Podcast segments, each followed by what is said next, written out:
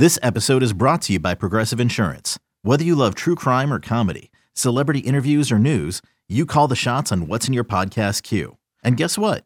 Now you can call them on your auto insurance too with the Name Your Price tool from Progressive.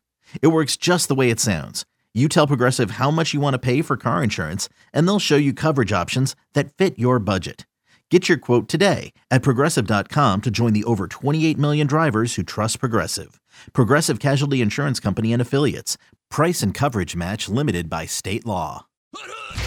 You're listening to Family Feud, part of the Peristyle Podcast family. They might not be brother and sister, but they sure do fight like they are. Here's your hosts, Keely Eure and Shotgun Spratling. Welcome to another episode of the Family Feud podcast. I'm your host, Keely Eure, joined by Shotgun Spratling and cousin of the pod, Chris Trevino. We have a fun show for you guys today. We actually, behind the curtain, we're splitting this up into two separate podcasts. We're going to have a football podcast and a basketball podcast.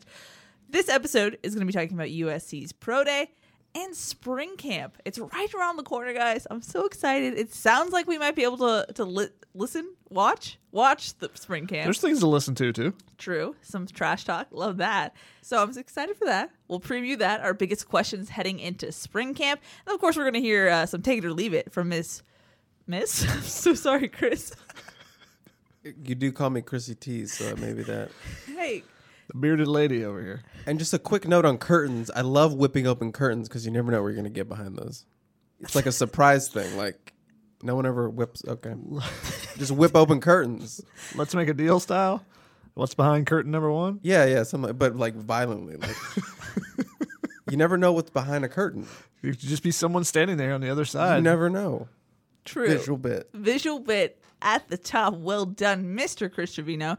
But like I was saying, we're going to have uh, Mr. Chris Trevino's Take It or Leave It segment. And then also we'll have like a quick take version of our basketball takes. Probably will go out after the football pod, so stay tuned for that. As a reminder, you guys can follow us wherever you get your podcast. Like Ryan says on the Peristyle podcast, if you want to li- leave us a five star rating, that really helps out the show. Uh, you can also send us your questions or submissions to the pod at familyfeudpod at gmail.com. Also, look for a tweet from Shotgun Spratling. And speaking of the timing of the tweet, aka when we record episodes, that's kind of up in the air right now. Shotgun has 92 million sports he's covering in spring. And so we're kind of fluctuating around his schedule. Also, with spring ball coming back, there's a lot of things we have to work around. So just uh, our pod schedule might be a little weird, but we're still going to try and produce pods for y'all, uh, hopefully every week. So just stay tuned for that. Yeah, be on the lookout for uh, uh, Shotgun's uh, USC racquetball club uh, spring preview that's coming out soon. So uh, check that on the P. You know, the intramural uh, teams are, It are gets doing hot. It gets hot. There's stuff to cover. a lot of stuff going on. Lots to do. Before we dive into the podcast, just want to thank our sponsor, our real sponsor of the podcast, Trader Joe's. Now, last time we were sponsored by Trader Joe's, Chris, you talked about a bold new venture. You were going to start with some items and report back to us how it tasted. Please tell us. Well, to give credit to my fellow Helium boy, Shotgun was the one who actually threw out the idea because I love the uh, the hash brown patties, the cylinder looking hash brown patty. So we thought maybe cylinder? I don't. I'm not good a at patty, geometry. got It's, it, it's okay. like a. It's Oval. like you take the ovals and we use them as the bread for a sandwich, like a breakfast sandwich. So I made a little le- egg omelet, put it between these two delicious uh, potato pillows, and I ate it. I put some ketchup in the middle. I went all in on this, and boy was it greasy, Mm. Mm-hmm. but boy was it delicious. I'm sure. I'm I sure. highly recommend for anyone who wants this, give it a try. I might add some bacon, a little Trader Joe's bacon next time. Oh, But do you add the bacon to the omelet or I think on this is a- top of the? I think it's its own strips. I think you get the mm. strips on top of the of the egg. You put it in for a little crunch because it is it needs a little bit more texture just because the mm. the you know you just gotta get those patties really crispy. But can you I put highly it in recommend the it. patty, the bacon strips? No, no, no, it doesn't work like that. Okay, I didn't know like how thick the oval no, no, no, was. no. You gotta. It's it's not that thick. Okay. Well, thank you for the Trader Joe's review, science experiment, if you will, Chris. Very enlightening. Culinary experience. Culinary adventure. Yeah, there you go. There you go. Alrighty, like I said, USC had part one of its pro day on Monday. We're filming today on a Tuesday, so we got to see the interview portion. We heard from seven Trojans and Clay Helton. It was pretty much a presser blitz for us. We heard from Jay Tufele, uh, Olaijah Griffin, Am- Amon-Ra St. Brown, Tyler Vaughns, Talanoa Hufanga, Marlon Tuipulotu, Alijah Vera-Tucker, uh, and then, of course, like I said, head coach Clay Helton. So I guess first off, I mean, we, Shotgun, you and I talked about it on Instant Analysis. If you guys want a full breakdown, you can go there too if you want. But overall thoughts from part one of Pro Day. The first thing I want to say is I really like this setup better. Just because on Pro Day itself, when the players are, are finishing, and you know, I, I go back to the Sam Darnold year. Sam Darnold was the last one basically out there. So you're trying to watch him while some players are coming off, and you feel like you missed out on guys a little bit that you may have wanted to talk to, but you need to watch Sam Darnold because the Jets are there to watch Sam Darnold. The Browns are there. So you, you feel like you have to. It starts raining, everything changes. So I really kind of like this, even though it's, you know, because of COVID, just the fact we got everyone in a consistent, you know, um, pattern, you know, on, on, the Zoom calls and being able to talk to them all and hear what they had to say. You know, I think the the biggest takeaway for me is Jay Tufele. Yeah he just he sounds different. You know from looking at his social media posts he looks different. His body has been transformed. He's just much more mature than he was a year and a half ago when we last saw him on the football field. And i think that's a great sign for him that he can go. And i don't know where he's going to go in the draft. I think he's a big enigma as far as the draft because i think he could show out tomorrow and have really good numbers and maybe boost himself way up a board or maybe he slept on a little bit and doesn't. But i think he's going to go in the nfl and make an impact um, just from the way he's matured and the fact that he was already an explosive player. The biggest issue was a little bit of consistency. You would see some plays and then he would disappear for a little bit. I think with the things that he's worked on and talked about, the fact that he said he's been working on his core, and the the reason why he said he was working on his core is because a coach told you know one of his coaches, one of his trainers said, if you're not if you're just not tired, you're gonna make so many more plays. And he really took that to heart. And you know he's been studying Aaron Donald, and you watch Aaron Donald, and that's one of the things is a lot of defensive tackles they have to leave the game and come back in, in and out. Now you want to rotate those guys obviously to keep them more fresh, but he is going to go into the NFL, and I think he's going to be able to make an impact and make a consistent impact. So I'm really high on Jay Tufele based off of a, of a conversation with him, not seeing him produce anything, which is which is kind of rare to, to do it. But I think just seeing him and knowing where he's come from from four years ago when he yeah. signed with USC or however long ago it was, I, I think he's just take, taking tremendous strides, and that's what you really hope to see from players when they go to college is just seeing that maturity, that development, and becoming you know, he talked about when he made this decision, he realized I've now got to become, I'm no longer a college player. I'm not playing college football anymore. I'm a professional. I've got to act like it. I've got to train like it. And he seems to be ha- putting in all the right work. And you know, I'm curious to see what numbers he puts up on Wednesday. Yeah, going the last thing you just said, how you're professional, you have to put in work. That was kind of the standout thing he said to me is like, you know, in college, everything is regimented for you. You have the coaches telling you what to do you have it all planned out. You know when you're going to work out. You have your trainers. But when you're turned pro and you're trying to make it to the pro, that's all on you. It's it's it's all the impetus is all on you to get the work done, to find the training you need, to get up in the morning and do the training, stay late and do the training. So I think that that that's another point to the maturity. Not to say he wasn't a good didn't have a good work work ethic, but it's nice when you have that realization like, oh, it's on me now. If I want to be the best pro that I can be, it's going to be on me. It's not going to be on anyone else. And that's across the board when this transition happens, but especially for a guy like Jay Tufele who had a very unique experience where he opted out and watched his teammates while he was just sitting there. You know, he wasn't playing. And so that could go many ways if you want to, especially when you think about the offseason he had. I mean, it was not easy for him because his sister was essentially on her deathbed with COVID 19. And so you can go a lot of ways, but the fact that he, it seems like he really matured. I know Chris and I essentially text each other exactly at the same time, like, Tufele sounds like more mature. It was interesting because we both noticed at the same time. But the fact that he made those strides in such a unique experience, I think, is a really encouraging sign for him.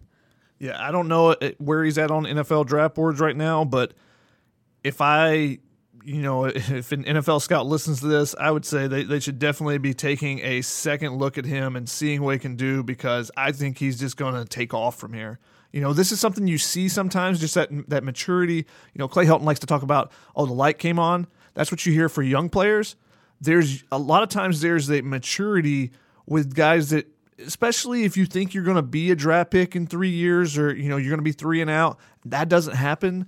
when you become a senior and you just all right, I really got to focus in. I've got to take care. I think we saw that step with Iman Marshall. You know, from his junior to senior year, just Yeah. going.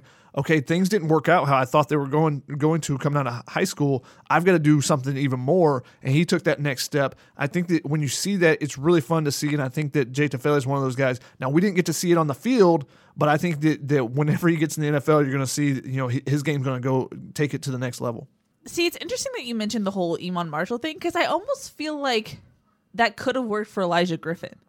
We asked him, you know, the timing and, and your his NFL evaluation, what made you decide to leave, and he was pretty vague about it and like, hey, you do you. You don't have to tell us what you don't want to tell us. But I think it might have been beneficial if he did return for one more year. I feel like it's a little too early in my opinion.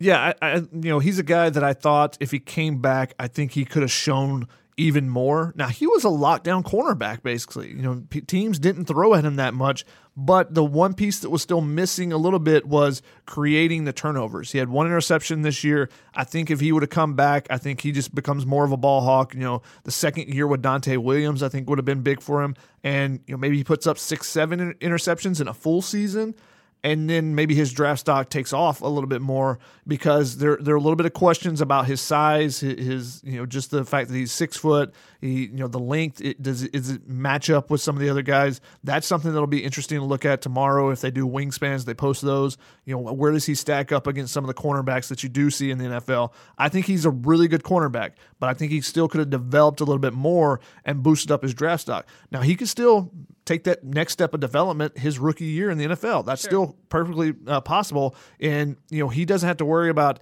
I need to, you know, I need to leave and go get money now. So that's why I think, you know, because he has the the family background, I think that coming back would have been more beneficial for him and, you know, being able to to spend another year in college, be the guy as the cornerback and then go to the NFL where he's going to be, you know, number 35 on the roster versus the number 5 guy, most important guy on the roster. Exactly. It wasn't a knock on his play. I think it was more just solidifying that resume more than a six game season, you know, just padding it up a little bit more.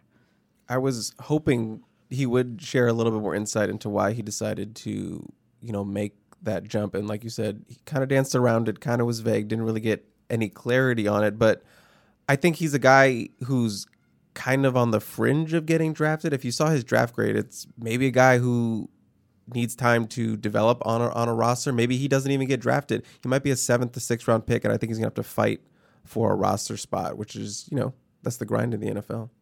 Yeah, and I think if he comes back, then he probably boosts that up a little bit, and then there's more invested in you, which gives you a better opportunity. You know, if you're a third or fourth round pick, just they've spent some money on you, those type of things. Uh, so that's why I think it probably would have been a better decision for him. But you know, we've seen guys like Nickell Robey-Coleman go undrafted, and you know, you know, if you have the desire and you're good, and I think he is good, then I think that you know if he puts in that work and continues to develop, then he's going to be in the NFL for several years as well. As far as the wide receivers go, I thought it was interesting. One, Amon. Brown said that he felt like he had things to prove on pro day. And then Tyler Vaughn's talked about how he flirted with the idea of coming back, but he thought because of his age, he probably should move on to the next level. So interesting. I wasn't sure where Vaughn's head was at, but like we've said before, I think he's he's done all he could at this level. I'm sure that broke our publisher Ryan Abraham's heart to hear It's that heartbroken. Tyler Vaughns was considering coming back for another year. And if you're not into the joke that Ryan Abraham and Tyler Vaughns are like Symbiotic.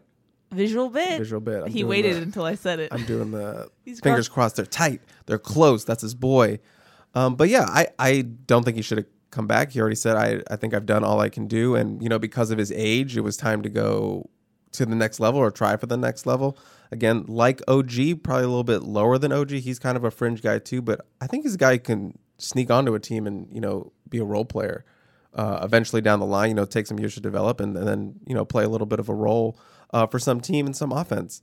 Uh, and as far as Amon-Ra St. Brown, I think he does have a lot to prove because this is a ridiculous wide receiver class, just like last year. And he's not being talked about uh, like some of the other guys, like Ja'Marr Chase or Rondale Moore, who just had a ran a four two nine at his pro day, which is amazing. Uh, but there's a lot of good wide receivers, just like last year, and he's kind of in that kind of that Michael Pittman second tier guy, maybe a guy you can steal in the second round. That's how he's kind of being viewed. So, but he absolutely, with a great pro day, can jump himself up into the discussion and say, hey, I I need to be dis- discussed with some of these top end wide receivers, some of these first day guys, and he's been he's been mocked uh, kind of a low end first round pick, maybe like that twenty nine to 30, uh, 30 second range, uh, but most most of the time he's being looked at as a as a second round to a third round pick. I think his floor is a third round, but he can absolutely make some money uh, to, uh, Wednesday on his pro day. If he ends up in late in the first round, he goes to a team like the Chiefs. Oof. he he's gonna gonna tear things up because there's gonna be so much attention paid to other wide receivers. So it'll depend on where he lands um, as how much success he can have immediately right away. But uh, you know, one thing I th- found interesting from the receivers was that both of them said they want to expect to run four fours. So we'll see what they run. And it's interesting with the pro days. You talk about Rondale Moore's four two nine. The times you know they're just it's not as consistent as it is at the combine where there's one thing set up everyone runs through the same at the same path you know they run through the same setup. It's not like they move you know to the other side of the field to run it. No no, no changes. Everyone runs on the same path. So it'll be interesting to see where usc's times which have been notoriously a little slow at their pro days you know so we'll see how usc's receivers run as well as some of the the other players uh, on, on wednesday's pro day. Talanoa Hufanga he's another guy. I'm very curious about that 40 time because that's one of the things that, that people want to want to see. Flex of the day. Flex of the day, maybe flex of the year. Flex on him. Just casually dropping that he's working one on one with Troy Polamalu. Just, you know, casual. so casual. I just want to know what it just feels very like because you see all these guys training with Exos or high performance level one. I just made that up. I don't uh, jump higher uh, Academy. Jump Higher Boys, uh, Pro One Academy. I don't know. These are all made up, Sure. except for the first one. The first one's real. But you see all these people on Instagram flexing where they're training, all the guys they're training with. But you're just out there training with Tro- Troy Polamalu. I, I just want to know what that it feels. It just feels very like old school. I, are they like punching sand? Like where they're I don't know. I, I just want to know what is he tying like cement to his feet? He's making him run forties. I don't know. I just want to know what the what the old school are they are Chasing they, chickens. are they chasing chickens? Are they purifying their locks in the waters of their Polynesian ancestors? I don't know. I just want to know what's going on. The visual bits are off the chart I right just now. I just I just want to watch a thirty for thirty. yeah, on actually, that would be training interesting. uh training with Troy Polamalu. I just want to know. Ah, it sounds so great. The thing is, it's really on brand, I think, for both of them. And Mm-hmm. Chuck and you pointing this out on instant analysis, they're both the same personality wise. Like they're very like gentle and, and soft spoken a little bit off the field, but on the field they're kind of like, oh, okay, Ferocious. ah, don't come near me. um, and so I just think it's they're like two peas in a pod, in my opinion. I feel like it works. I mean, it's a perfect fit. Uh, absolutely perfect fit. If there's anyone that you that you would say who should Talanoa Hufanga train with, and if we can get that thirty for thirty doc training with Troy and Tally, you know, well, let's let's make it happen. Um, but it would be Troy Polamalu. It, it's you know it's a perfect fit because of their styles, the way they fly around, the way they're just playmakers. So much of it, you when he said it, you're just like, that makes perfect sense like, yep, yep, okay. you know, it's surprising because you know Troy Polamalu's out of the you know the public eye. He's very humble. He's a very family man. So you don't you know hear him training a bunch of guys like you you do some other players and whatnot. And that's why it's you know you were a little bit surprised by it, but then you think about it and you go, yeah. That, that makes perfect sense. I don't know why he wouldn't train with him. Basically, it's like Right. you know, it seems like he could be his long lost son or something. You know, Yeah. the hair, the the way they play, you know, it, it looks like either a long lost son or a long lost little brother. Um, Is he making him recover in the milk of virgin cows? Is he making him eat the world's hottest peppers and then run a 50 mile hike through the woods? Is he making him tackle bears? I feel like there should, there could be a little bit of Bear Grylls, uh, you know, type of training here. It just feels like there's so much myth building that could be going on that I'm putting out there. Sure. Do you have anything, Chris, to No, add I have about nothing that? of value Okay. other than what I said. Okay. And then two other linemen we talked to, Marlon Tuipulotu and Alijah Vera-Tucker. Anything notable from their pressers? I, I think the interesting thing about Marlon was not what he said, but what everybody else said about him. You know, Jay Tufele asked him about him, you know, what he watched and saw from Marlon. He said, that dude's a beast. And he said, I look up to him. And that was kind of interesting to me. You know, as soon as he got on campus, that's a guy I've looked up to. So they came in the same class, and yet you know his peer was looking up to him. And then talking about those two guys, they've been training both of those linemen in in Arizona with Exos, and you know they've been going against each other as well throughout their careers. So you know that's uh interesting that they're also training together now. So I, I think that both of them have a chance to to be longtime NFL players. I think Marlon Tuipulotu can be just a rock in the middle of the defensive line. He's not a, a guy you're going to hear a bunch about on the broadcast in games, but I think he can have a long, fruitful NFL career if he stays healthy. Alijah Vera-Tucker, I think, is the best um, guard prospect in this class, and I think he's going to be phenomenal. I just hope one of the defensive linemen get to go to like the Ravens or a team that's known for great defense. Reunite them with Iman Marshall, who's up there in Baltimore, um, And T. Martin. and T. Martin.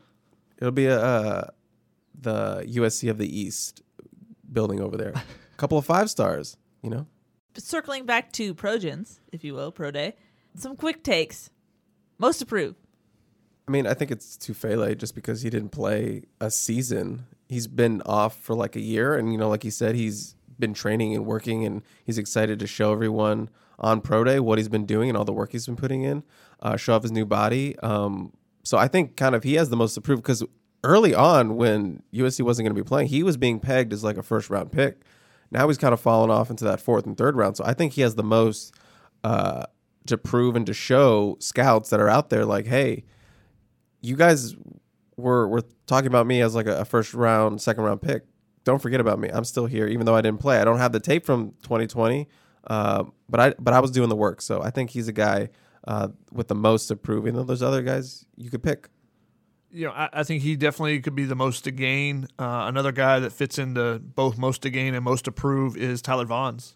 I think Yeah. if he runs faster than people expect, you know, he has the production, he has great hands, he makes terrific catches, you know, the sideline, the balance, all those things. But the knock on him is, well, he's not fast enough to run in the NFL. He can't create separation.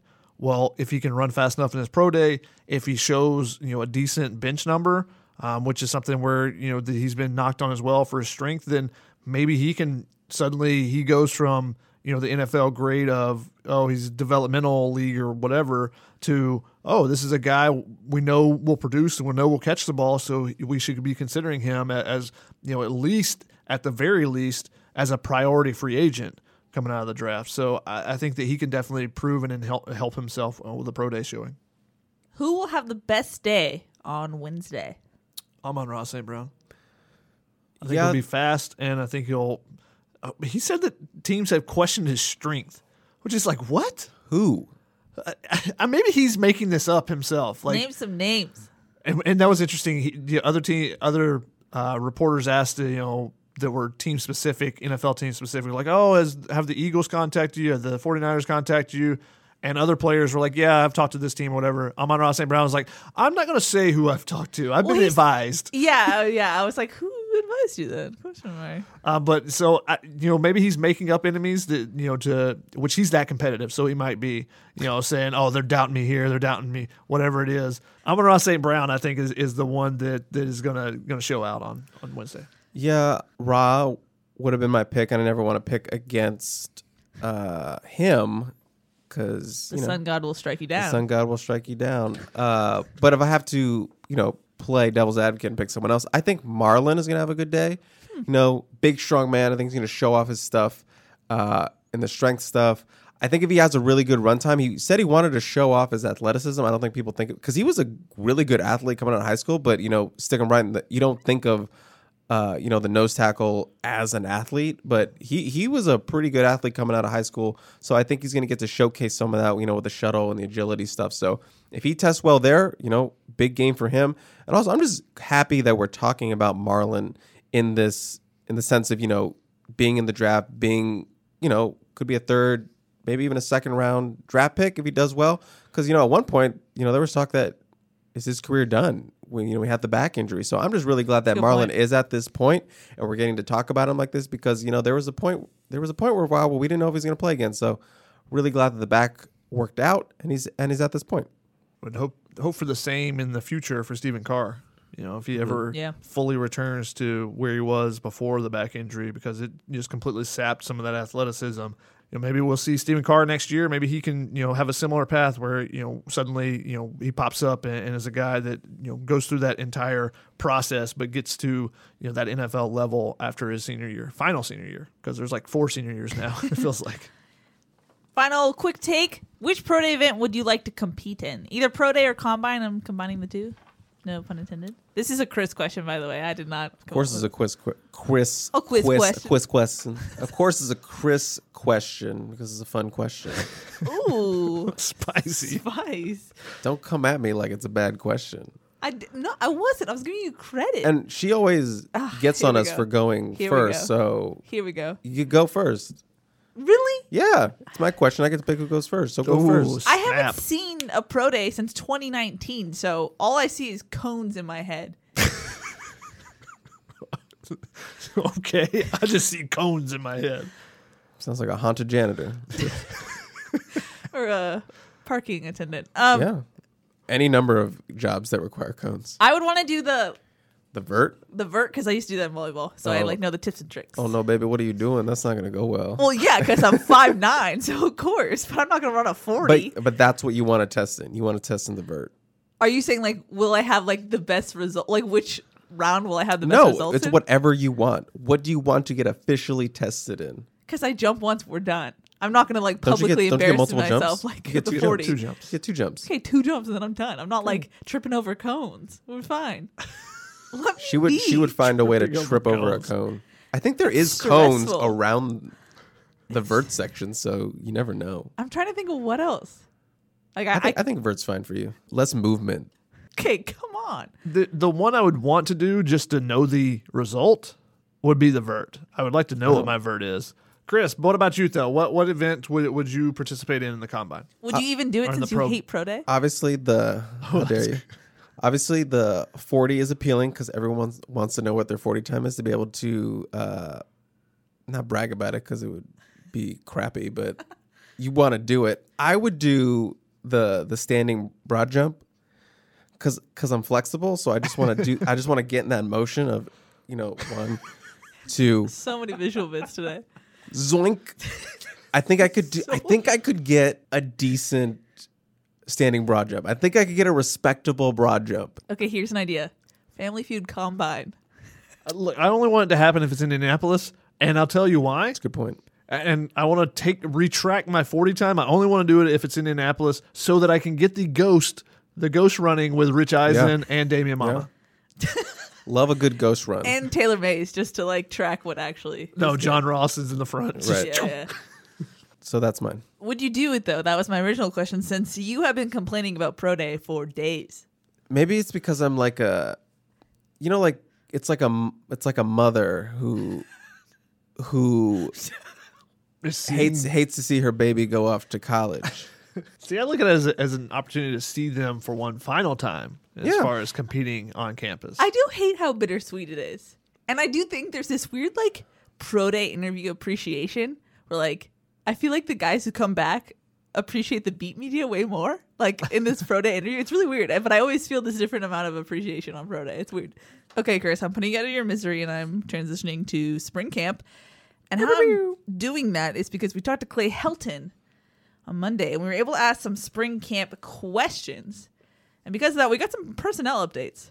Also, fun fact apparently, we're going to be able to see spring camp to a certain extent. what? What? We'll see. Everyone did that. We rehearsed that. That was great. Good job, guys. So, we got a status update on Munir McClain and Palaie Gaoteote. Basically, there is no status update. If you were if you read the War Room last week, we put an update about McClain. Uh, he's still on the team, but he's suspended from team activities. Uh, no update with the university for him. We also got an injury update on Alabama defensive tackle transfer Ishmael Sopsher. Clay Helton said that Sopsher suffered from compartment syndrome in his leg. Um, but Clay Helton didn't sound optimistic that we'll be able to see Sopsher in spring camp.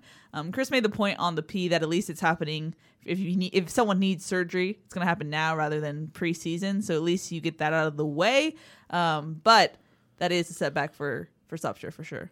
Yeah, disappointing to, to not be able to get him out there and get him in the mix and trying to learn a new defense. You want him to get as much time, which is why it's so great that they've gotten what is it, fourteen guys that are that are coming in early, fourteen newcomers that, that are on campus for the spring, so that should be able to participate in spring camp outside of Sopsher. So, but I think this is a big opportunity for Brandon Pili actually take a step forward and try to you know try to go ahead and claim the starter spot and then Sopsher in the fall will then have to try to make up some ground. Whereas it you know open competition with Marlon and, and Jay not being there Brandon Pili should you know this is this is his opportunity to that he needs to take advantage of. It is disappointing because I feel like Sopsher was maybe the player, at least in the top three, that you know fans were most excited to see. You know, former top fifty prospect, Alabama guy, played at Alabama for a year, big time mountain of a man, huge SEC a body coming to the Pac-12. I think everyone was excited, and it just fits so perfectly, putting him where Marlon was, filling that the shoes of Marlon. And you also have Brandon, but I think a lot of people were excited to see, you know, an Alabama dude in, um, in spring. And I guess while we're on the injury topic, any other injury updates you want to just rehash before spring camp starts? Yeah, feel free to jump in at any point because I'm just rattling these off my head. Obviously, Kyle Ford coming off the ACL tear. I don't think he's going to be participating in spring. I think he might be like a late guy, maybe do some stuff. I think he's going to be still rehabbing, but I wouldn't expect him to be a full participant, probably limited. Ethan Rae, you know, per the bio that got taken down, it looks like he's finally healthy. So it sounds like, and just some of the clips I've seen from that Gavin uh, Morris has posted on from the workouts, it seems like he's participating. So I think he's going to be a guy for spring. They're going to be not limited like he has been the last two seasons, recovering from the knee thing for the knee uh, surgery. So that's a good sign. Uh, following tight end Jude Wolfe, obviously his season was cut short due to the, the broken foot. I believe he had surgery. It was that type of injury. Um, based on the bio that was up briefly, What Chris is referencing is that USC put out an updated spring roster, and then I, in the press conference, referenced the updated spring roster, and then was told later on after the press conference that it was not finalized, and they kind of scrubbed the whole roster off the website. So immediately deleted. Look, I'm just I just read I just read stuff. sure, yeah, Uh, but it sounds like Jude Wolfe will be limited, might be limited in spring, so we'll see that. I saw him at the Bosco game. Didn't seem to have a brace on. It seemed to be walking fine, but you never know with feet, foots, feets. Um, we already talked about Ishmael. Greg Johnson had the slight meniscus ca- meniscus tear. His season was cut short, same time as Jude's. Um, he posted a video of himself running in one of those. They have like zero G. yeah, zero G things. Um, still rehabbing. Doesn't sound like he's going to be a participant for spring, so he's going to be recovering. Uh, Solo Tuliaupupu, uh, he's five months out from the ACL from his ACL surgery. He is running. He's progressed to running, but he's not going to be a spring participant. Going to have to wait until the fall and summer for that. But he is progressing well. Linebacker Eli'jah Winston, he did not play last year because of the broken ankle. Sounds like he is still rehabbing, so I don't expect him to be a spring participant. So that's another guy that we're gonna have to wait on. Sounds like it. Tayler Katoa, I don't have an official update, but he was battling the hamstring injury last season. Yeah. I would assume he's going to participate this year. As That seems like an injury that would have healed up by now. I don't have an official word on that, but that USC and hamstrings though are kind of weird. They've lingered longer than they should have. I, I just don't understand how some of the injuries take so long for USC to get some of their players back. It just seems like there are certain injuries that take way longer than are anticipated. Now, sometimes it's just that's the way it happens. Players don't heal correctly, but it just seems to be there's been a pattern at USC where certain injuries just it, it takes too long, or some guys are rushed back and then they re-injure. You know, so uh, it's it's just disappointing that some of these guys aren't going to get their opportunity to be on the field this spring. On that note, another guy who's kind of fits into that category, Jordan Iosefa, I reported a couple months ago that he had surgery again on that knee. Um, so that's something to watch for as well. I'm also just curious about Vi Malepeai. That's something has, that has just continued. Uh, so where is he at? there's a couple players that have you know injury histories and have been injured repeatedly. So we're hoping all those guys get healthy. That's the thing we hope from all the players is that they are healthy and have an opportunity to perform. Indeed. So just to summarize what we're looking for in spring camp, a couple questions. First, what is your biggest question heading into spring camp? My biggest question is what will they get out of the spring game and how will they use it? They're they're putting the spring game right in the middle of camp. Would you stop laughing over there? Sorry. I, I don't know why you just you're you've stuck a flag on this hill. It doesn't and make no damn sense. That's why.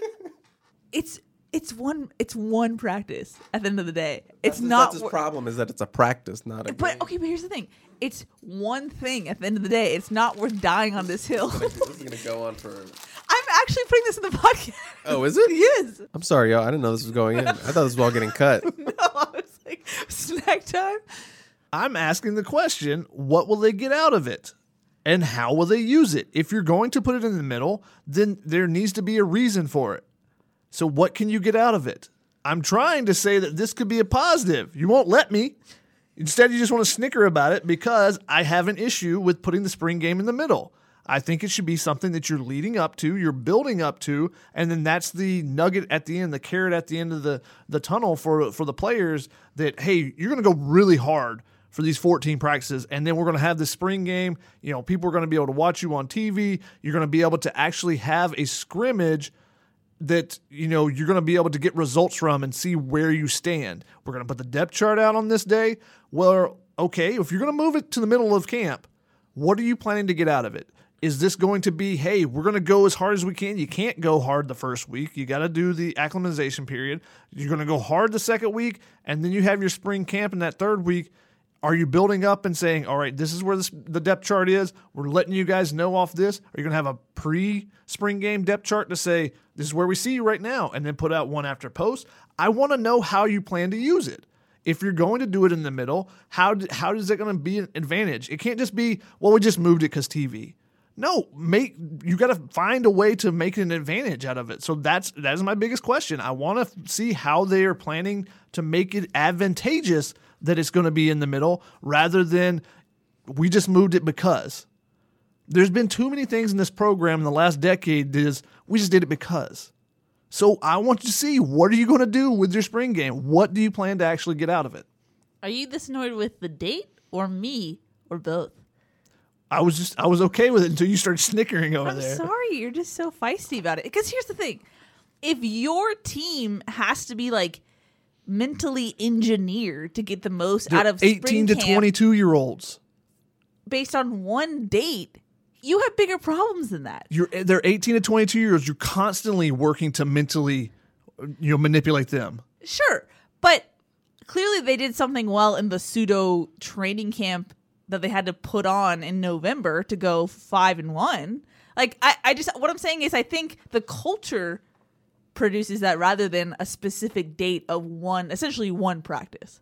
The culture stems from every day that there's something. You're constantly working yeah, on every the day, not just one date of the random spring game slash so- showcase. What- There's there's multiple things. So that one day is one of those things. So why not have it be that carrot at the end that you're leading up to that you put the uniforms on for? or ideally, The all those you got 14 every Saturday is a scrimmage, so you don't differentiate. Okay, well you got 14 newcomers. They want to actually put the jerseys on that first time. the mystique of it. What do you think you're mock doing the game middle week is for?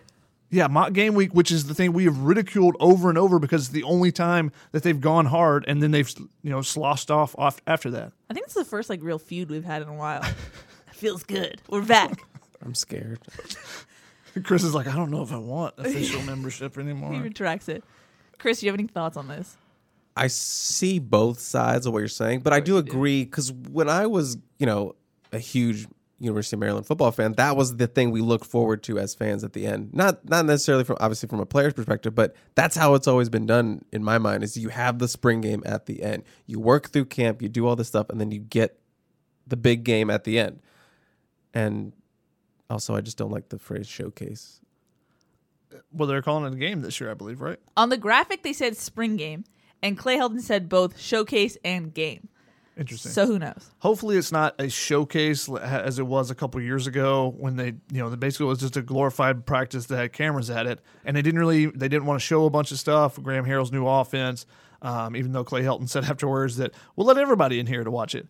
Um, so uh, hopefully it is an actual game because you want that compet- the competitiveness. You want to see the players, you know, especially this year with the fact that there's less small in you know small surgeries and stuff where you have you know suddenly you got walk-ons that are playing a lot in your spring game they should have a pretty deep roster with the seniors that are allowed to come back and everything. You should have some really good competition for some of those spots. And there's some open spots that you want to see really good competition from. So, and again, I think they can use it.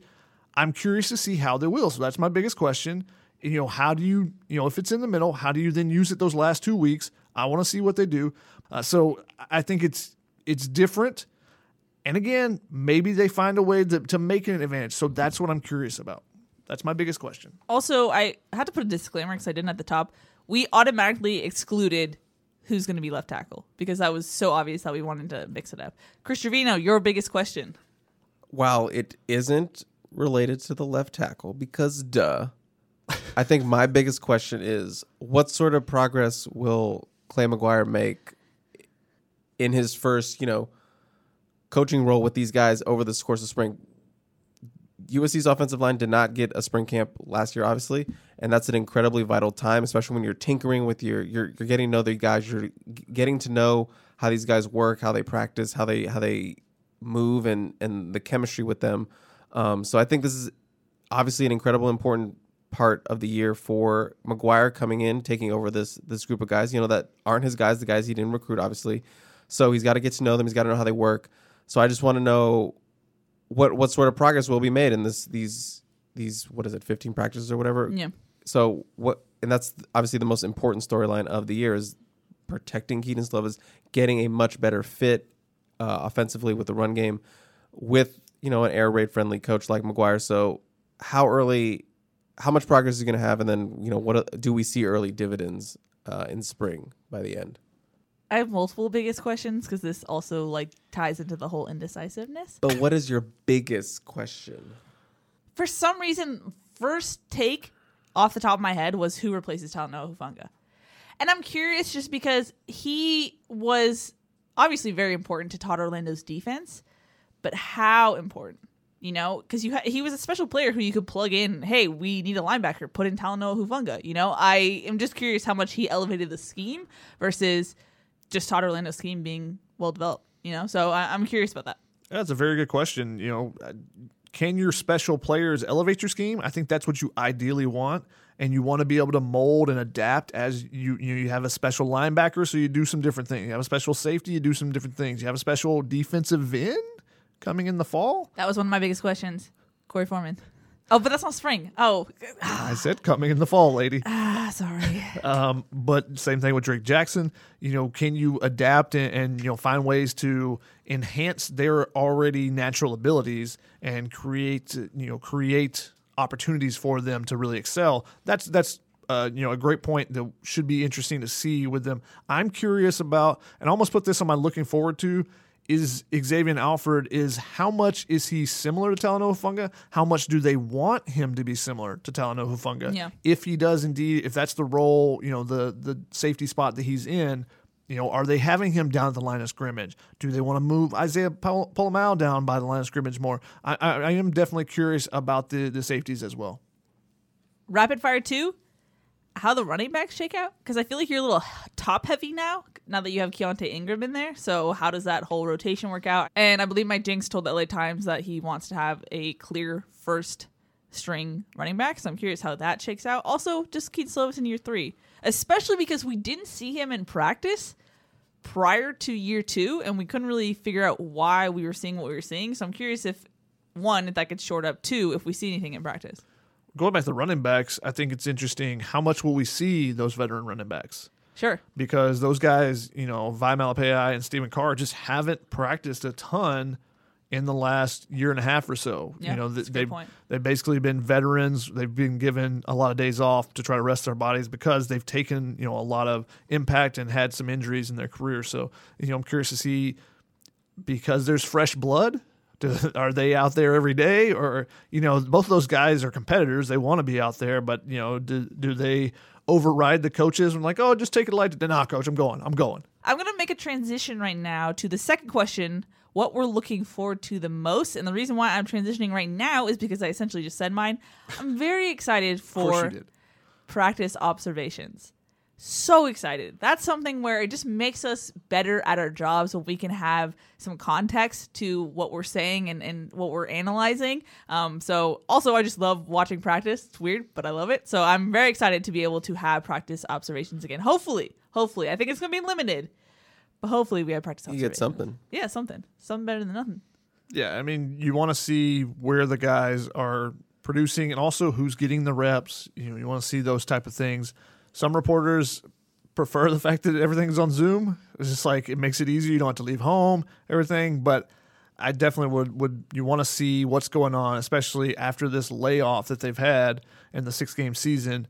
Where where are those younger guys standing? You know, who's getting those second team offensive line reps? Who's you know working their way up? Do we see who's winning those one on one battles? Who's the the guy that you know we expect that maybe he's a guy next year for them, or maybe the, the season after that you know is making some strides? Who's the Liam Jimmons who goes from you know third, fourth string defensive tackle, works his way up there and gets some reps, then flips over to the offensive side, and you just see that growth over the the length of a camp. Those are the things. Those are the type of things we, we look forward to to getting to see, and you know that we like to see because it just tells you, it shows you who's working hard for one.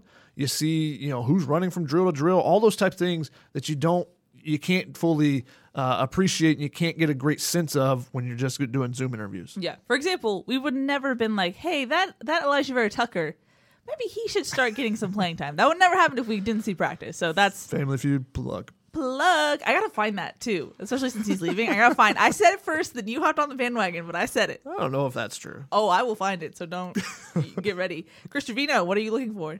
to? I had a couple things, but I think my number one thing is obviously Miller Moss and Jackson Dart. Ooh, that's a good one. You know, two highly ra- probably the best QB class in the 2021 cycle. Signing the, both of those guys, not only it's not like you signed a really good quarterback and like a you know a three star developmental guy. You signed two really really good quarterbacks, two blue chip quarterbacks. They're going to come in, and now that Matt Fink is gone, that really opens up the door for one of them to you know potentially grab that backup spot uh, behind Kedon Slovis, or you know that zero zero zero point one percent chance that one of them wins the starting job. But we all know that's not gonna happen, right? So basically, they're fighting for that backup job, and I think it's going to be a very fierce competition, a fun competition. Um, obviously, quarterbacks jumping from high school to college can be a little bit of transition, but they can still make plays, as we saw with Kedon Slovis, who you know really had some great passes in spring that made us go, "Whoa, we got to look out for that. Look out for that number nine. So I'm excited to see, especially Dart, who's coming off that monster, monster senior year, has a lot of momentum coming into camp, and then Miller Moss, who you know has been starting since he was like a freshman, cutting up defenses, didn't have a senior year, but probably been prepping all this time. So I'm excited to see the, those two go head to head uh, for that backup job. It'll be fun. I, I think that was one of the ones that I could have put on my spring star. Um, I, I, t- I was tempted on that one. We haven't even addressed that. Oh, sorry. Um, on our next question, Well, let's just get into it. Our final spring camp question. can I is- get my look forward to? Oh, I thought you already said it. No, he did not. Oh, sorry. This is this is how the show goes. Uh, I'm looking forward to seeing how the offensive line develops, like like Chris said, um, and you know who gets those starting reps, second team reps with you know the talk of Clay Helton mentioned uh, in the Zoom press con- presser um, on Monday that there were going to be four guys in competition for that left tackle spot. He said Jalen McKenzie and three of the returning freshmen.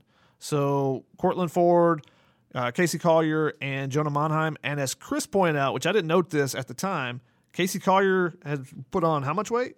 Uh, based on based on the last year's roster, he was listed at 290 pounds.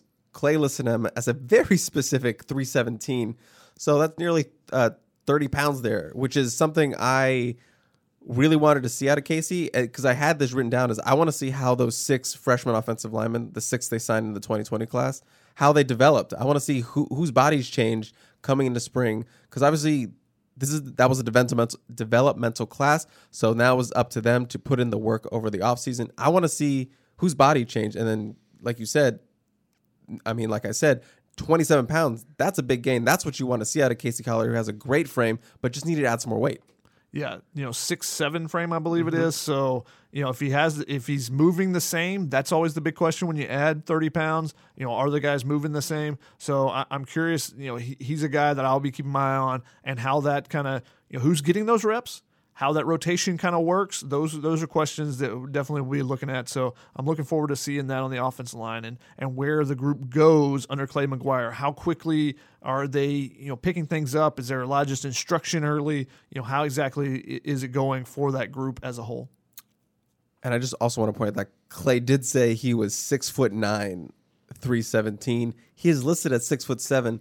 I don't know if that was a misspeak that he just maybe said six foot nine over six foot seven, or he legitimately grew a couple inches, which isn't like crazy to think about. It's about. not unfathomable. It's not Yeah. unfathomable. So now I'm really excited to see what what is the truth. I need to get to the bottom of this. And we like six nine offensive lineman at USC. Zach Banner was the last one. He was one of uh, you know one of our favorites to to communicate with and interact with because I wouldn't say that it was it was always an interaction. I would say. Except for the fact that my neck always hurt interviewing him. Literally a foot taller than me, so it was interesting times. And you wanted to do the vert. Move on. Step off. Move on. We kind of already did. Shate. Final question for spring camp. Your spring start will be. Almost went Casey Collier. Oh, Instead, I went Courtland Ford. I think Courtland Ah. Ford's going to be the guy that takes over that left tackle spot. Um, talking with Alijah Vera-Tucker coming out of the season a little bit, he you know mentioned some positive things about Courtland Ford. There's just been a lot of talk, and he's you know from the videos and stuff we've seen, you put put in a lot of work in, at least social media work. Yeah. Um, so you know, I think that he's a guy that has potential there was uh, that kind of mysterious, like, does he have a knee injury type of thing in high school? Yeah. You know, he had a bunch of really early offers, and then Former some teams, LSU commit. yeah, teams backed away from him. It sounded like his his dad, I think, came on on the P to you know kind of set the record straight Yep. and said no, he didn't have this you know issue that that some people were reporting that had happened. So I'm curious to see where he's at. I think he's got a lot of potential, and the fact that that job is open. And he's a guy that got some early playing time last year. I think that will only help him. And I think he could be the spring star this year. I will say I have taken note of the social media work, and like the you said, Shotgun, social media work might be different from work work, so we'll see. But he has that mindset so far, I think, and other players are talking about him, and that's usually a good sign. Clay did say he had a was it monster spring or a huge spring or something like that? He said he had a dynamic spring Dynamic spring. over the last eight weeks. So I mean, that's a that's a positive. That's an interesting word to use for an offensive lineman, but that tells me athleticism. right. Chris, it's time for your spring star. Look, as someone who's been tracking early enrollees for like the last two spring camps, I watch them closely. So I'm really big on early enrollees. So I'm going Julien Simon. I'm just hmm, putting my chips in for one. Julien Simon. The linebacker, as we mentioned, a lot of injuries there, a lot of guys coming off injuries. I think there's an opportunity for Simon if he's getting the playbook down, you know, obviously when you come in, you have to catch up to that. It's, it's a little bit of a. I talked to some. I, I ran into some of the linebackers uh, last week at a showcase, and they kind of said, "Oh, he's coming along, but j- he just needs time. Just needs time to get the playbook down, get you know, get situated. You know, once the actual college football starts with spring. So I think it's gonna take a little bit of time, but man, dude is a dynamic athlete, recruited as a running back and a wide receiver for school. So get that kind of athleticism out in the linebacker position, you're doing well. So I I, I think he's going to be a guy who's going to get steal some reps. I, I expect him to at least be on the two deep this spring, and I'm excited to see what he does uh, when he puts the pads on. So that's my spring star, Nice. Julien Simon. Book it. I'm putting putting putting my money where my mouth is. I think it's an interesting choice. I wouldn't have made the choice, I but hate I, it. I hate when you say interesting choice. I think it's an interesting choice. I wouldn't have made that choice, but I think it's a really good one. Um, now you feel better? Let me just translate for people who don't haven't been around. Don't speak shotgun. yeah, who don't speak shotgun. He basically said, "You f***ing idiot." Oh, you I got would the bleep in. I would have never made that pick in ten million years. But that's you. That's not what I said. I really basically no, what no, said. I speak Shawneese. Like, Yeah. uh, are you kidding me? I'm fluent. That was, huh? I didn't think about that. Not fully agree with it, but it's intriguing enough that I won't disrespect it. and he's laughing because I'm correct. It's really close. Yeah. No, I think Simon is, and hearing people talk about his personality, not necessarily what he's done on the field or anything yet, but just people from the Washington area that know him, some of the the the freshman class coming in that were friends with him. I just think that he has the type of personality that he's going to be all in. He's going to be super focused, hyper focused on, on the task at hand, and could see a quick ascension. And like you talked about, openings available for playing time at the linebacker. So I think it is a very interesting uh, pick there.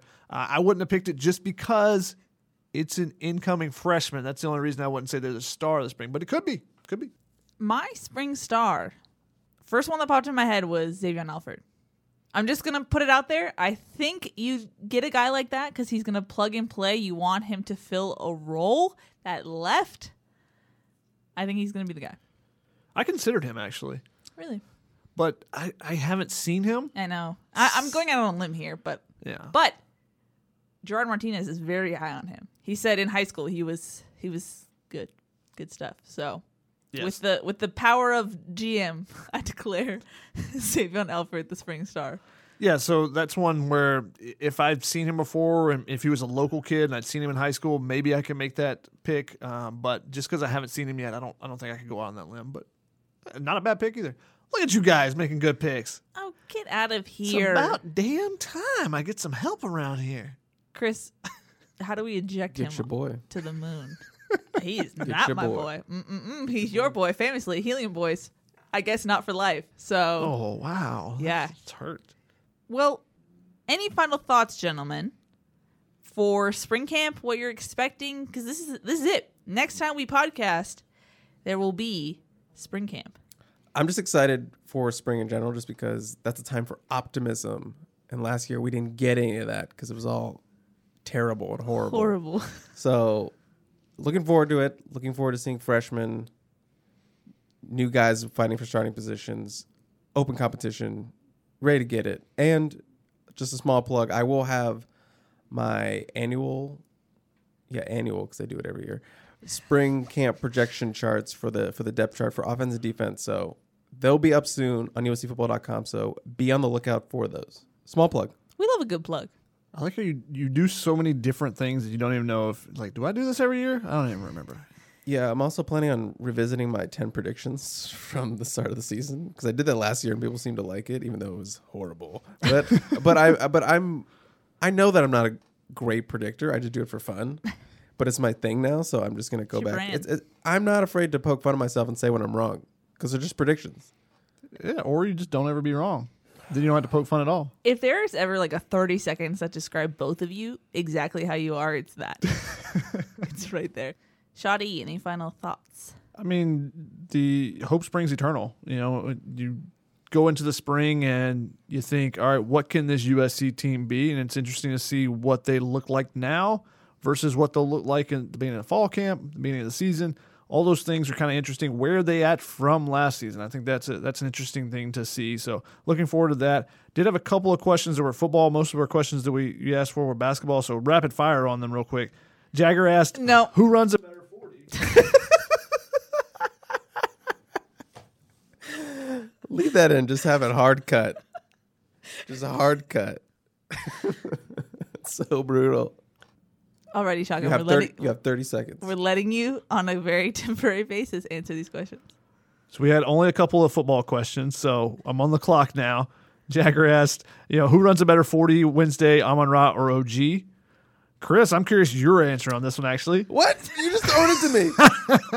I'm gonna uh, Sneaky, sneaky. I'm gonna do Amon-Ra because I don't bet against Amon-Ra. Oh, good, good, good answer there. And he also asked, uh, it seems like Armand Hawking's name is getting brought up by a lot of recruits. So is there a chance of him getting a raise or a promotion to keep him on the staff? I don't necessarily think that you'll need a promotion for that, but it is interesting to see that he's getting his name out there. So that's a positive thing to have more guys be involved with the recruiting on that side. What's his time? He went a 36.63. So actually, Chris just ruined it. He took six seconds. to. Wow, what? That was brilliant. That was brilliant. Do you see that? That's a that's a, that's a veteran move right there. That's like the little lean when you're going for the shot to get the, the blocker to, or the defender to go in you. That's that's a veteran move. I, I I'm not gonna I'm not gonna hate on the hate on the player. That's the game, baby. Also, just to set the scene, Chris had the phone up with the timer going, Visual bit? staring directly at Shotgun Visual for that bit? entire time. Is that So, technically a visual bit? it's definitely a visual bit. I don't think it's a bit. I I- think it was- it was a physically visual thing. Yeah, okay. Alrighty, Chris, on that note, time for me to pass the torch to you. It is time for some take it or leave it. That is that is that one. This read's gonna be a little bit long, so bear with me. Not not long relative to other ones, but just a little bit long. I'm nervous. Um, thank you to our real fake corporate sponsor for the week, Twitter, the little birdie. Hey, USC fans, look, we get it. USC is a football school, so maybe you were a little bit hard on the basketball team recently. But maybe you want to jump on the Sweet 16 craze, but you don't want to be called a bandwagon fan. Well, we have you covered with our new premium bandwagon blocker extension. Let's say you have a tweet like this lurking in your history. Hmm, LA County health officials say no fans allowed at Galen this season. Have these protocols been in place the last five years? LMFAO crying face emoji. But our sophisticated AI tech will expunge that tweet and change it to something like Bummer, no fans this season. Crying face, crying face, crying face. Only makes me more hype for the for my season tickets for next year. Or maybe you tweeted something like, "Can't wait to see this team get bounced in the first round." Grin emoji. We can change that to goosebumps thinking about this Trojan team. They can make a run. Take away the worry of being labeled a bandwagon fan and leave no doubt to your fellow Trojan fans that you were there from the start. Bandwagon blocker presented by Twitter. Maybe you should have been a little bit more supportive from the start, fam. well done. I, I, I, yeah, this is a good one.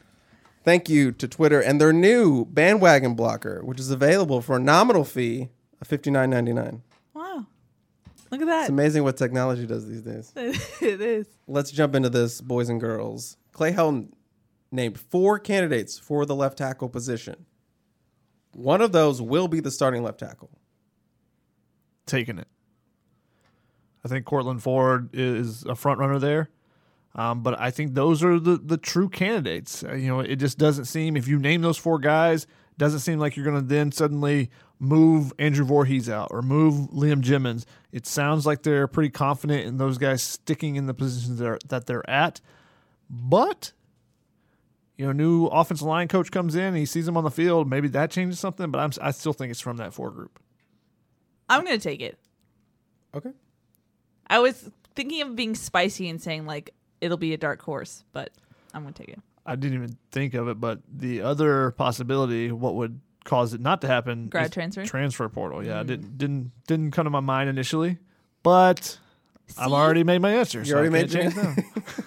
if you would have went with that initially, you would explain that.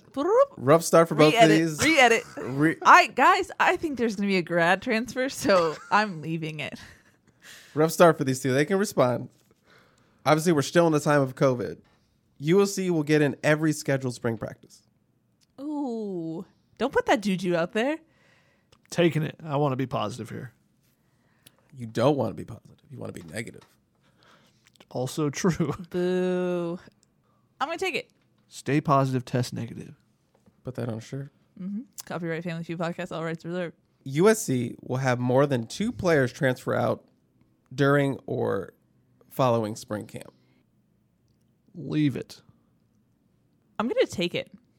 Actually, yeah. I'm gonna leave it because uh, I think the the culture that everyone seems to be, you know, talking about, you know, from the defense coaches last year, what Steiner's doing with the strength and conditioning. I feel like everyone's buying in. Usually, it's when you don't have a great culture that you see some guys go, "I'm not starting. Psh, I'm out of here." Sure, that's a good point. I, the Steiner factor is one that I think changes it because I do know at the end of the season it was like rumor city of transfer portal stuff, which didn't come true necessarily, but I know after spring sometimes guys get frustrated, especially if you're older. So I'm gonna True. leave it or take it, whichever one I said at the beginning of this. Okay, shifting a little to basketball. Visual bit. Visual bit, he's I'm shifting doing gears. this. I don't know how to. I don't know how to drive stick, but He's just punching the air right now. it's a bummer. SC is playing Oregon in the Sweet 16, and not, you know, an out of conference foe. you sounded a little sarcastic on that one. didn't Take it because you? Yeah, take that one. This would not happen in any other conference. The number one and number two teams in a major conference would not be facing off in the Sweet 16. They would be, you know, better seeded so that it couldn't happen. Uh, it, it's just it's unfortunate that that's happening. It's also unfortunate that there's one region of the bracket which had no Pac-12 teams in it. So you had two in, in the same quadrant in USC and Oregon, and then I think there were two in uh, Colorado was in the same bracket as someone else. You know they've lost, but um, so you know why could you not put someone in the the one region that didn't have a Pac-12 team? You know I know there's it's difficult when you actually try to build out a bracket and keep okay, we've got, got to keep teams that haven't played or teams from the same conference and split them up. When you have the, you know, when you're doing the seedings and stuff, it, becomes very difficult. I understand that. But to have USC and Oregon in the same quadrant, it just seems like it could have, they could have definitely done something different, especially, especially because those two teams were number one and number two in the Pac 12. If it was you know USC as a as a six seed and Oregon State, and they somehow match up. You go, okay, that you know that just happens. But six and seven, come on, you could definitely done better NCAA. I agree with him, and I'm very thankful we got out of that without a Larry Scott rant. So I'm I'm happy with this one. And she gives a fist pump. It's true. As you know, one of the big contenders for the number one overall pick, Cade Cunningham, is no longer in the tournament. Him and his Oklahoma State Pokies the Pokes, Pokies, the Cowboys, the Pokies, saying we're saying the same thing, is out. He does not have more time to build his draft resume. Put out by Oregon State as well. But maybe he doesn't need it. Evan Mobley still in the tournament. Jalen Suggs still in the tournament. You know those guys are considered the top three prospects. Evan Mobley will be the number one overall pick. Take it or leave it. It's, it's a very difficult one, and I'll tell you why. Because normally in the NBA draft, there's one guy, and you say that's the number one pick. Andrew Wiggins, that's the number one pick. Occasionally, there's no one in the draft that's the number one, and that's how you get was it Anthony Bennett from UNLV that was the number one overall pick, and then he was out of the league in a couple years. Um, this year is one of the rare years where there are probably five legit prospects in this that maybe in a weak draft could be number one. Those top three guys are all worthy of a number one pick in certain years of the draft. And I think because they're special talents, all three of them are, it may come down to actual team need, which is rare in the NBA. Normally it's just you take the best guy, you build your team around him because they're they're going to be a superstar. But I think it may come down to if someone has a really good big, then they're definitely going to go with one of the wings. But if someone has, you know, a, a legit point guard or they have a legit you know two guard and they feel like we're we're really missing in on the interior, Evan Mobley could be the number one pick.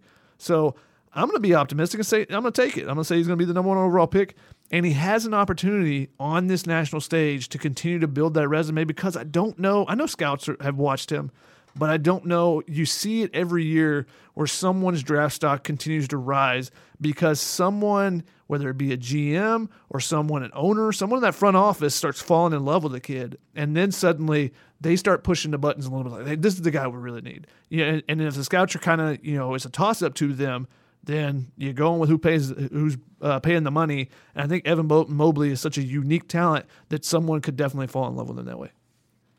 I'm gonna pull Chris right now and be like, "You expect me to follow that?" But that is just the theme of the take it or leave it segment, so I'm used to this.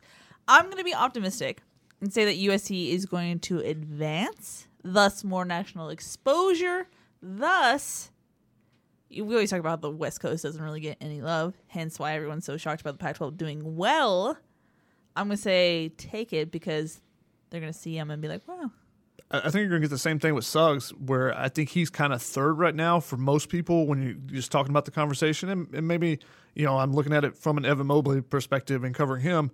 But I think he's going to get even more exposure because again, West Coast, you know, being at Gonzaga, how much uh, you know their games are on TV, but who's staying up to watch them play St. Mary's? You know, when you expect them to blow out somebody. I've barely watched Gonzaga this year because every time I flip it on, they're up by 20. So it's like, do I really want to watch the rest of this game? And I've watched bits and pieces of them, but I think that it's definitely and this week in particular, making it to the Sweet 16, having because you go from Abilene Christian or one of the small schools that you know North Texas you get a day of big hype. You, got this big upset in the first round. Now you have a full week, and this whole week is going to be there's going to be so much talk about the Pac 12 one, the disrespect, and the fact there's four teams in, and it's going to come back to Evan Mobley because he's the player of the year. He's the freshman of the year. He's the defensive player of the year in that conference that now has four teams in. So I think a lot of that conversation is going to round back to Evan Mobley and his, you know, his uh, profile, I guess, is going to grow even more than it was, you know, especially because they have this week of lead up to the the Sweet 16. And this final one is a fan submitted take it or leave it that I got in my Oh. tweets that I've been holding because we haven't had the moment. But this comes from Samuel at SC Trojan underscore Sam. Ah, yes. Um, I think I remember he was this. tagged all of us, so I'm reading it now. Evan Mobley is the most talented basketball or football player to play for USC since Reggie Bush. Take it or leave it. Who are the candidates? On the basketball side, you got DeMar DeRozan, OJ Mayo. Mm, masterpiece, son. I'm always I'm always down for Lil Romeo. Onyeka, not even in. I don't think so. Okay. You know, Evan's better than him. So You said that with such conviction. It's true. It, and I think Onyeka is really, really good, but Evan is so skilled. Uh, on the football side, since Reggie Bush, that's the, I mean, the Reggie Bush is the one I actually would probably be competing with him. And I think Reggie is definitely there. And the hype train with Reggie is so much more than Evan Mobley. But as far as just athlete and talent, Evan Mobley is definitely up there. Yeah, you're stripping. You're not. You're taking away like the accolades and all the that. You're just doing straight like talent. Yeah. I mean, Sam Darnold is the only other person that's been in the consideration, and maybe Leonard Williams for you know top one, top one or two picks. Uh, Adoree? he wasn't in the consideration for one or two pick.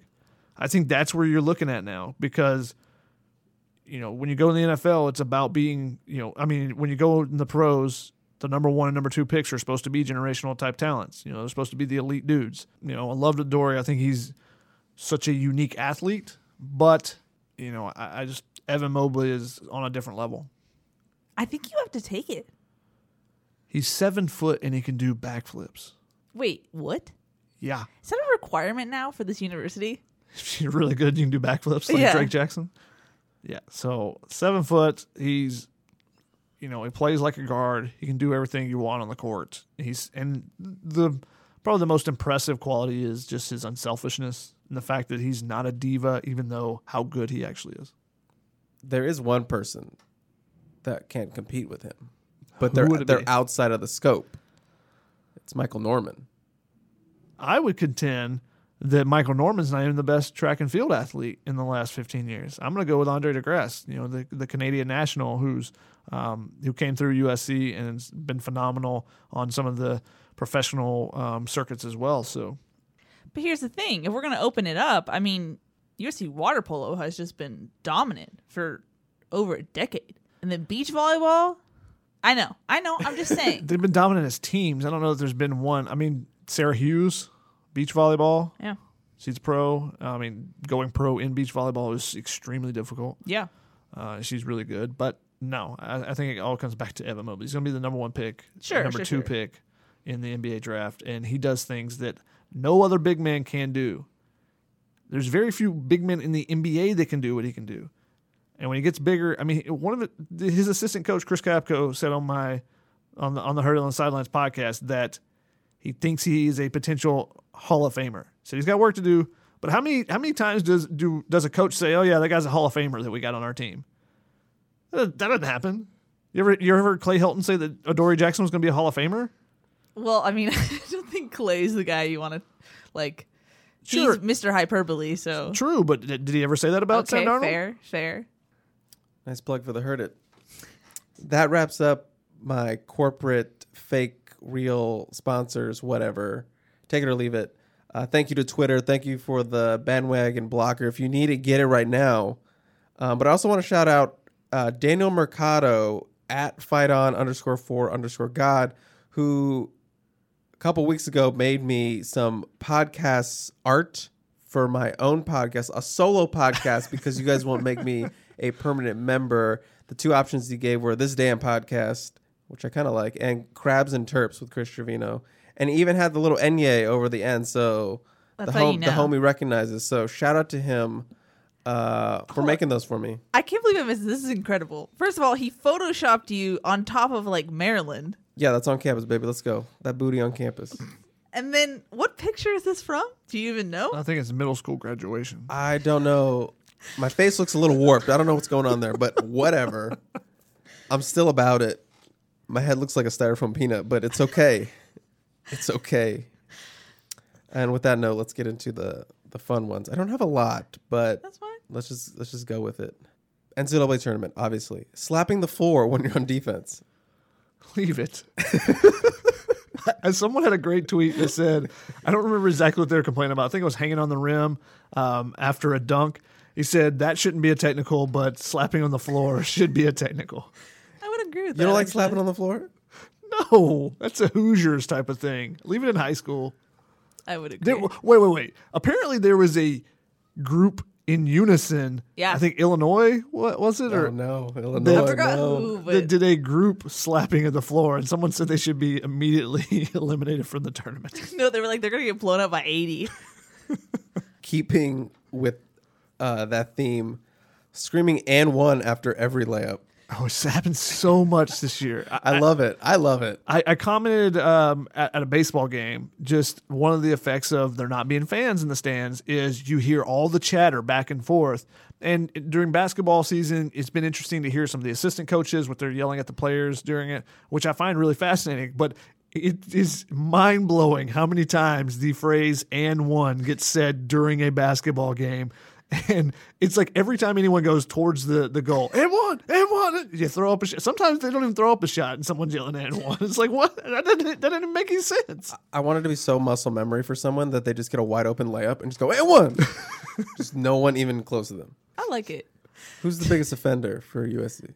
Uh, Ethan Anderson probably yells. I'm not surprised. Pretty much every time he goes to the basket. Um, Chavez Goodwin just yells, especially, but he his is usually after a dunk or something. Um, but I think my guess would be Ethan Anderson just as much. And it's interesting because like Evan Mobley will do it too, and he's so quiet. You're like, does he ever speak during a game? And then you'll you'll hear it on, on the broadcast a little bit, or you'll hear it in the arena. This also made me realize that the mics in the regular season were way lower because now I feel like I hear like way more like Oh, than before.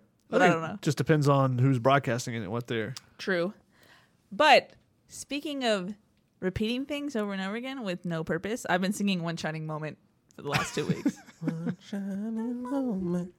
I don't know any other words. Besides One Shining Moment. Or the ball is tipped, and then it's downhill. I don't know anything else. If you're not hip to it, HBO released the Zack Snyder cut of Justice League, which everyone has been talking about, and it's over four hours. So we in or out on a director's cut that is four hours. Here's the thing it's the director's cut. You're not forced to watch it. You can just see a different interpretation of the movie, right? Yeah. I'll take it. Does that mean you're gonna watch it? No, I get clowning on it. Like, that's fine too. Did you watch the original? No. Okay. I just, for some reason, have a very decisive take on this. I'm not fully. I don't know exactly the inner workings of how this is. Um, I, I'm okay with it because I think it's a. I'm to take it because it's an art form, and again, like like Healy said, if you know what you're getting into when you're watching it, you know. The Irishman is what, like a three and a half hour long movie? You know that getting in. It says it there on Netflix, which is why I have not watched it. I'm not watching a movie that's three and a half hours long. I need, you know, like three breaks in there for that. Uh, so you know, if you know what you're getting into and you choose that, then sure. What's I don't understand why people get so upset about things. He says upsetly. True. This is a little baseball. Um, I don't have the exact name. I, you guys might know it, but the Dodgers roaming fan club putting up a thank you for Mookie Betts sign. Pantone 2 to 49. There it is. Thank you. Says the Angels fan. Putting up a thank you for Mookie Betts sign right outside of Fenway Park. Oh, I love it. I Thank love you for Mookie. Yeah, Betts. thank you for Mookie Betts. I love pettiness. All for it. But then all the Red Sox fans were complaining, like, oh, they shouldn't be allowed to do that. Red Sox fans are trying to complain. That's what No. I was about to say. I'll take it because it's outside of Fenway. And that's it. And I'm going to do and one because I like to do, uh, Oh, we're doing like, it seems like we always end on some sort of story time. So I recently watched The Last Blockbuster, a documentary about the last blockbuster that ever exists. In Alaska, right? Uh, I believe no, no, no. I believe it's in Oregon. Oh, my bad. There was one in Alaska that closed down, but they were like the final two. Okay. The one got closed down. Now the the the last one is in Oregon, I believe. Um, so you might not even know what a blockbuster is. Excuse me. I feel like Shotgun knows all about that blockbuster. Like, I feel like he might have even been like a manager there. No. After the cheese factory. Do factory. you guys have memories of Blockbuster? Excuse me. Blockbuster was like the thing Friday night. Oh, okay. It'd be like, let's go to Blockbuster. I get a candy. I didn't usually get candy, so I got candy, and I got to ki- pick my kids' movie. Shotgun, former manager of Blockbuster. What do you, Never worked at Blockbuster. you look like you would thrive at Blockbuster. I don't know why. You just seem like you would have a. It's not like a. Because he high- talks about movies so dang much. It's not a high stakes. I job. talk about movies so much. yeah, are you gonna shame the Blockbuster customers when they haven't seen movies too, like you do on this podcast? I just shame you for not having seen any classics at all. Yeah, you And do by classics, I mean anything from 95 before. Like, that's not even that old. older than me, so yes. I've seen movies that are older than me. Yeah, because you worked at a Blockbuster. No, I didn't. See, I don't know about any of this stuff. Wait, Did were you you not not a go to Blockbuster, boy? Blockbuster boy. He's a helium boy, but you're not a Blockbuster boy. To be honest, my dad would just buy movies. Oh, you had money like that. Oh, you had money like that. oh, he rich, rich. That's why blockbusters and rental places existed because VHSs were so expensive. They're like a hundred bucks. No, they were 1995. no, no, no, no. When they And first came out, they were like a hundred How bucks. old are you, Chris? I watched the documentary, Oh, so I know. I learned it. Not when the VCR first was introduced. Yeah. I'm Yes. talking about in the 90s when I was growing up. They were like 1995, or, you know, Walmart would have a dollar or five dollar bin. My dad still buys stuff from bins, like three dollar DVDs or something. I'm like, Dad, are, you've already seen this movie 300 times. It's on TV every time, and he still watches it. He still got to buy it to have a copy. I don't understand it at all. So yeah, he my dad would just buy movies. Um, so we didn't rent movies. Our Friday night tradition was pizza and X Files. So it was a TV show that was on. I didn't do that. sounds like the Jeopardy that. theme song. Yeah, I, I, that was more Jeopardy than. But me personally, I, I always just watched live sports. So I didn't. I've never been a movie person. Rent movies. But you've been in a blockbuster before. Yes, I've been in a blockbuster. I'm sure. We actually had a different Hollywood. It was called Hollywood Videos type of mm, store. Same type of thing. But Okay. That concludes and one. And one. Alrighty, well, that's going to wrap up this episode of the Family Feud podcast. This was the football portion. Be sure to stay tuned to the basketball portion, all you bandwagon fans. I see you. I know you want to listen to this podcast, so be sure to stay tuned for that. Get that uh that uh, bandwagon blocker. yeah, exactly. Gotta get it. It's perfect. To throw in one baseball note, former Heard It on the Sidelines podcast guest John Thomas from the USC baseball team was named the Pac-12 Baseball Player of the Week this week. Look at that. Nice Shoutouts. little uh, closer. No pun intended. Let's go. Also, just for the record, I've been singing One Shining Moment in my head since we started singing it, so it's just there permanently. The ball is tipped. Maybe I'll just have the outro be One Someone Shining in this podcast. The outro's going to be One Shining Moment. We'll see you next week. Peace. Ball is tipped. Now it's gonna be stuck in my head all day.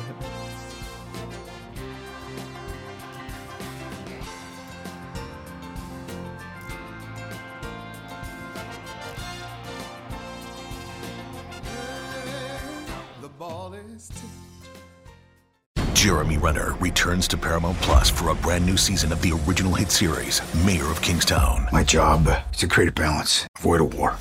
From executive producer Taylor Sheridan, co-creator of Yellowstone, There's some new players in town, and they brought the plague. and Antoine Fuqua, director of Training Day. I know it's always been a war zone, Mike, but this is next level. The mayor is back in business. Are you warning me? You're going to find out. Mayor of Kingstown. New season streaming June 2nd, exclusively on Paramount Plus.